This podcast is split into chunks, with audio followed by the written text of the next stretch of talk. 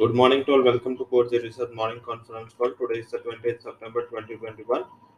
शुरुआत करते हैं ग्लोबल मार्केट अपडेट से. ग्लोबली मार्केट का माहौल देखें तो वहाँ पे एक मोमेंटम है, वो थोड़ा अपसाइड चल रहा है, थोड़ा पॉजिटिव चल रहा है. बट यस, ये जब ओपन हुआ तब इतना ज़्यादा गैप अप नहीं था, इतना ज़्यादा पॉजिटिव नहीं था.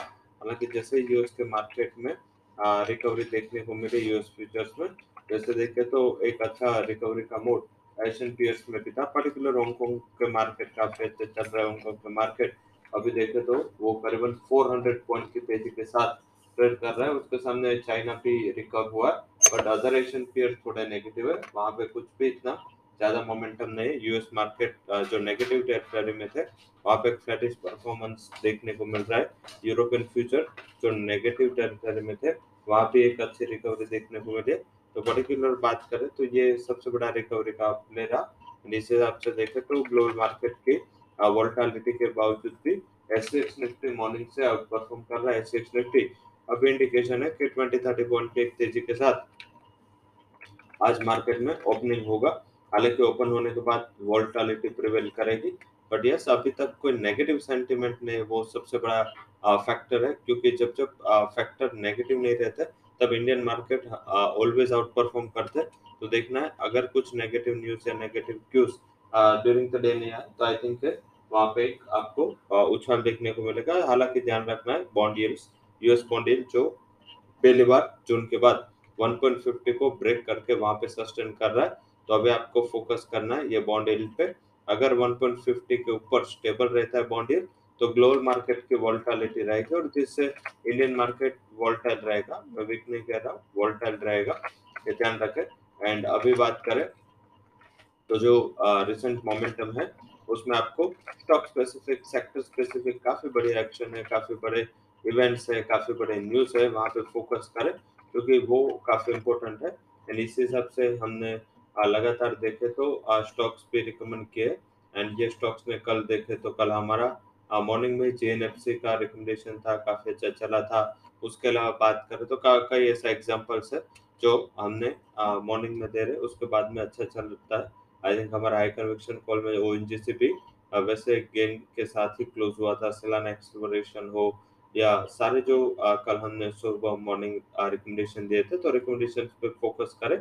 Sector wise infrastructure, financials, oil upstream कंपनियां, ऑटो स्टॉक्स जो पॉजिटिव फोकस में रह सकते हैं. और साथ में बात करते हैं आज के इंडेक्स ऑप्शन, जिसमें हमने यही वीकली एक्सपायरी का कॉल ऑप्शन बाय दिया. सत्रह नौ सौ का कॉल बाय दिया, पैंसठ के करीब क्लोज हुआ था. सत्रह का स्टॉप लॉस लगा है, एक सौ पचास तक जा सकता है. निफ्टी बैंक का अड़तीस दो सौ का कॉल डीप पे बाय करें, दो सौ चालीस के करीब, सौ के करीब स्टॉप लॉस लगा है, छह सौ दस तक ये जा सकता है. तो मोमेंटम बरकरार है. हालांकि बैंकिंग स्टॉक्स में थोड़ा कोशियस रहना. अगर बॉन्ड यील्ड एक पॉइंट पाँच जो चल रहे हैं वो एक पॉइंट पचपन के ऊपर जाते तो आई थिंक थोड़ी वोलेटिलिटी इंडियन मार्केट में, इंडियन इक्विटीज में ट्रिगर होगी. तो आई थिंक इसके ऊपर ज़्यादा फोकस करें. अब स्क्रीन पे बॉन्ड यील्ड काफ़ी इंपॉर्टेंट फैक्टर है एंड उसको स्क्रीन पे रखना है. जब तक ये बॉन्ड यील्ड वोलेटाइल होगी तब तक मार्केट के सेंटिमेंट है वो भी वोलेटाइल हो गए.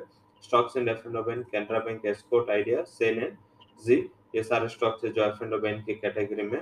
आज निफ्टी का एंड बैंक निफ्टी का एम सपोर्ट देखें तो सत्रह हज़ार आठ सौ छः ये पहला इंपॉर्टेंट सपोर्ट निफ्टी का है. निफ्टी बैंक का पहला सपोर्ट है वो थर्टी एट थाउजेंड के करीब है, तो ये फोकस में रखें. जब तक इसके नीचे सस्टेन नहीं होता कोई बड़े डाउनसाइड के चांसेस नहीं दिख रहे.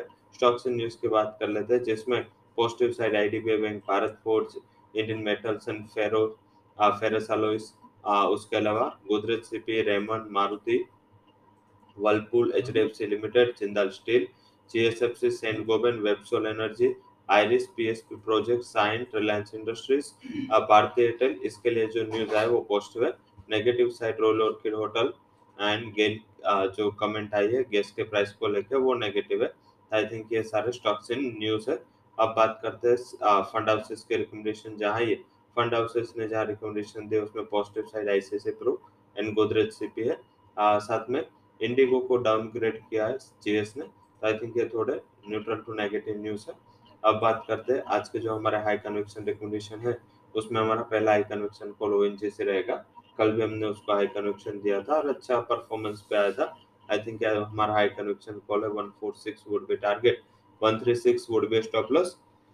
सेकंड जो रिकमेंडेशन है हमारा बाइंग साइड वो है Bombay dying, is a buy recommendation. जो रियल एस्टेट चल रहे जो एच डी एफ सी ने भी कल एडवांस टैक्स के नंबर सोर्सेज से आए, double more than double advance tax pay किया, तो आई थिंक बॉम्बे डाइंग जैसे सूडो रियल रियल एस्टेट कंपनियाँ अच्छा फोकस कर हमें रह सकते हैं। नाइनटी एट फोर्टी का टारगेट है, नाइनटी वोट को stop loss.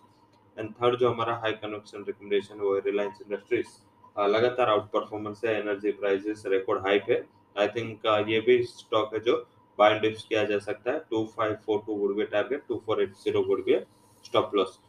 F and O से बात करें तो एम एंड एम ने एम एंड एम में हमने फोकस किया, वहाँ पे एक अच्छा अपसाइड ब्रेकआउट है।